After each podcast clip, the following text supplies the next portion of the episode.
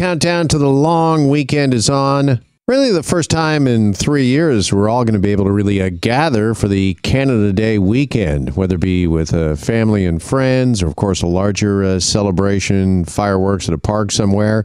And as always, one of the biggest celebrations will be, of course, in the nation's capital. And Ottawa not only bracing for revelers or partiers, but protesters as well, as demonstrators are expected back in Ottawa this weekend too. Here is the mayor of Ottawa, Jim Watson, when asked about this earlier. We won't be intimidated by any group that plans to disrupt the celebrations. We're prepared and we will not tolerate any illegal activity by anyone. All right, joining us now for more on this story is security expert from Queen's University, Christian Leprecht, joins us once again. Christian, good afternoon. Jeff, good afternoon. Hello. Nice to have you here as always. Okay, the mayor, we just heard a clip there. They seem to be city officials and the police talking the talk. Are we confident, Christian, that they're ready to walk the walk this time around? Well, we'll have to see. I think the challenge is that ultimately the Canadian sort of police response system hasn't changed. That, as we saw from testimony before parliamentary committee, we're very good at incident response. We're not very good at a system when sort of the initial sort of plan doesn't work, which is what we saw in Ottawa, that that day one, day two, day three, you go in with the same plan, not realizing that your plan's not working and you need a different plan. So you need capacity to plan, to gather intelligence, to be able to be agile and adapt relatively quickly. You need to make sure you don't have internal leaks in your intelligence, the way we saw in January, February. So I'm sure that the incident response piece, Ottawa will be able to do well. But so that means making sure that nobody actually sets up encampments and so forth, because once we have that happen again, I'm not so sure that we'll have the capacity to respond effectively. Yeah. How can police do that and do that better, do we think, Christian? I was going to ask you, what is maybe the biggest lesson learned from back in January, February? Is it exactly what you just mentioned there, being adaptable, being agile? Having better intelligence. I think in February, we had an intelligence failure in the sense that nobody realized that what they were dealing with was ultimately an insurgency. Given how well organized it was, how led it was, how well resourced it was, how well planned the effort was, and that effectively several of the people behind the protests were had intended to hunker down for the long term, and that clearly intelligence had missed that. So now that I think we understand that these types of groups and efforts are active, not just in other countries, but also in Canada, there's a better understanding that you have to get out ahead, both with good intelligence and with good preventative measures. And that means, as in all protests, the moment there is trouble, you intervene early and quickly. And we saw this, for instance, even in April during Rolling Thunder in Ottawa, where police aggressively towed motorcycles and cars the moment they would even pull off to the side of the street. So I think we'll see those types of efforts again, where the moment anybody gets out of line, they'll be arrested or their vehicle will be towed. And I think we'll see a relatively even wider berth than we usually have on Canada Day around the parliamentary precinct to avoid concentrations of people. The difficulty, of course, will be is you'll have Freedom Convoy protesters mixed in with regular Canada Day revelers. And so that will make a response all the more challenging. It'll require significant resources. I think it's part of the reason why the Ottawa Police Services Board deputized 831 RCMP officers already in April through July 4th, because I think they anticipated they might be needing significant resources as surge capacity for Canada Day. Yeah, let's talk a little bit more about that if we could, Christian, just how much more complicated this might be this time around, this coming weekend, because we saw those large demonstrations for some 3 weeks in January and February. You mentioned Rolling Thunder, great criticism of the police response. Just how much tougher is their job this time around? How much more complicated will policing be with thousands there celebrating Canada Day as well? Yeah, I mean, that's already always a challenge, right? Because you have a significant challenge of sort of any threat to these types of mass events that we now have, unfortunately, in the 21st century. At the same time, So we already see sort of a broad cordon around the parliamentary precinct. Anybody who's been to Ottawa for Canada Day festivities sort of will know what that looks like, and sort of the controlled access to the precinct. So I suspect we'll see an even larger cordon this time around through the precinct to avoid people getting close and making sure that people don't bring any paraphernalia with them that could end up being disruptive. But it still means that you're going to need even more resources than for previous Canada Day events. The advantage for Canada Day is you've had a long time to plan for this. So authorities would have anticipated. It's a bit like G7, G20 or so. I mean, we've only had a few months to plan, but where you can make sure you get all the police agencies on board, coordinate together, develop a plan, develop a response plan.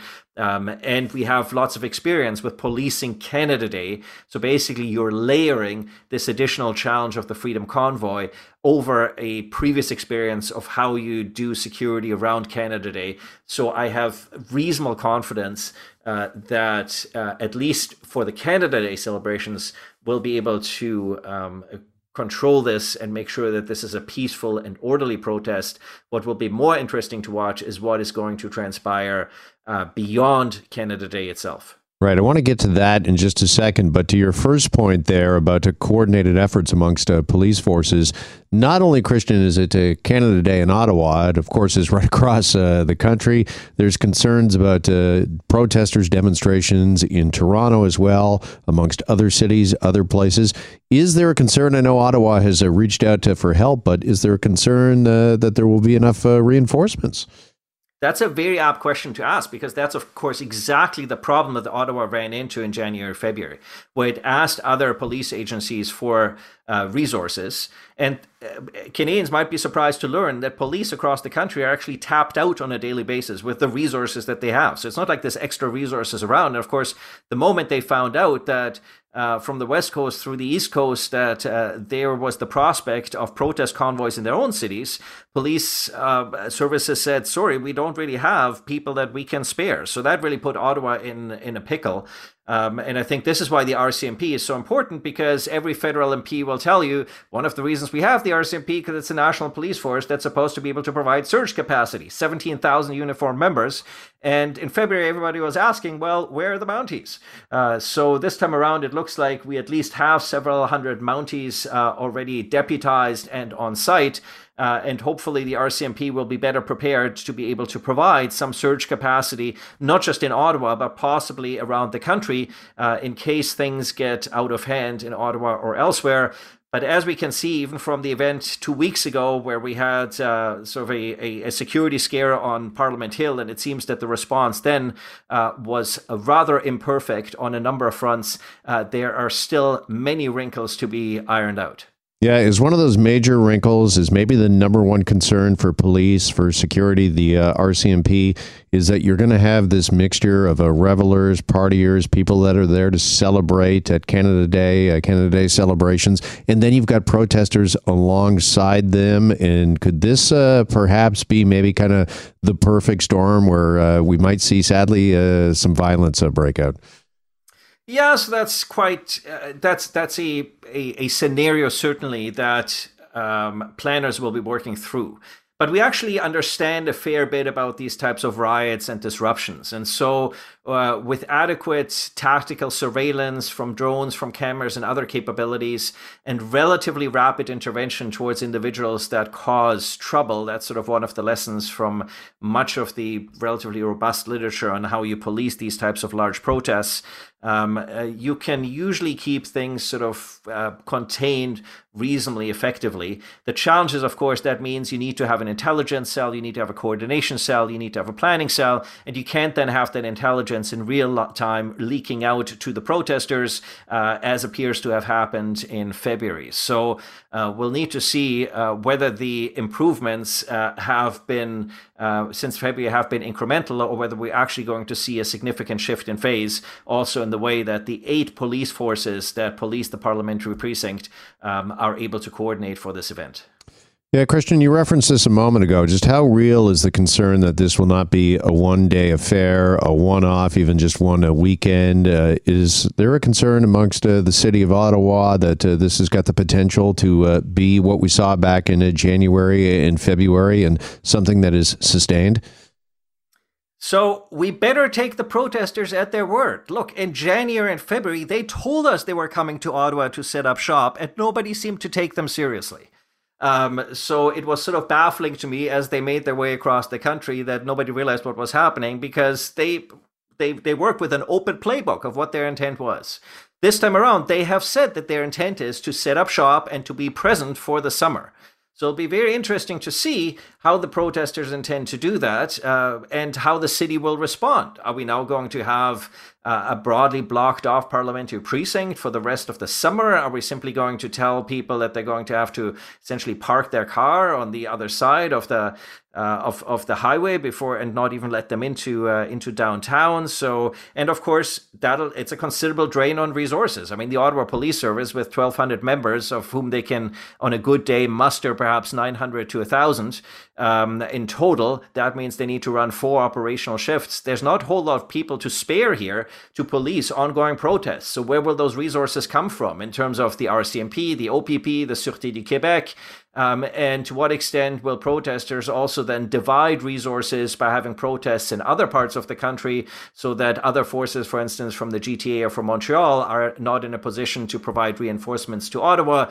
It'll be interesting to see to what extent we'll see some of the repeat of the very professional tactics that we saw by protesters, professional in the sense of not how they conducted themselves, but professional in the level of planning and capabilities that they brought to bear, to what extent they will be able to or attempt to replicate that in the coming days and weeks. All right, just finally, you say take protesters at their word. Should we also not underestimate protesters? And that looks like it happened last time around. And of course, they became entrenched, and that made international news, their displeasure with the government. And would you think that this is fertile ground at Canada Day, that they're just as motivated to make a similar statement that's heard around the world? Well, we'll certainly need to be looking out for people who are coming to Ottawa with the intent of engaging in activity that is not just illegal, but potentially criminal and potentially seditious. And that provides challenges for local MPs. It provides challenges for cabinet, for the prime minister in terms of their security, and it provides challenges for local populations, because we saw considerable disregard, of course, for peace and public order by protesters. And so to what extent there's going to be enough resources to be able to provide for the application of the rule of law, that I think will be the ultimate litmus test, because the rule of law was clearly effectively suspended in downtown Ottawa for the better part of 3 weeks. We're a G7 democratic country. What transpired there was just completely unacceptable in terms of the way people flouting the rules of the society in which we live, and what signal and capabilities we're going to have on site to make sure that, yes, protests are acceptable, but setting up shop illegally, blockading, disrupting people, engaging in harassment, and calling the security of our democratic institutions and members of parliament into question, that those types of acts are simply completely unacceptable, and that this time we'll have the capability to actually follow through and act on them. All right, Christian, appreciate the time and the discussion as always. Thanks so much for this afternoon. It's been my pleasure, Jeff. Thank you. Have a good afternoon. You as well. Christian Leprecht is a security expert from Queen's University, and we're back after this break here on the Jeff MacArthur Show. Hi, it's Shauna, and I might be a bad parent because my kids think french fries are vegetables. Hey, it's Ryan, and I might be a bad parent because I went out for wings when my wife was in the hospital after giving birth. Johnny here. I might be a bad parent because in my house, the tooth fairy gives pocket change. But we're not alone. Len emailed us and said his 6-year-old daughter's Tarzan moment, going from love seat to lazy boy by curtains, made him more proud than any dance recital. And Andy left his 2-year-old at the rink. All right, guys, I'm sure we're not alone. Like Andy's kid. For stories and confessions like this, make sure you check out our podcast. It's called Bad Parents, and it's available wherever you get your podcasts. I left a glove at the rink.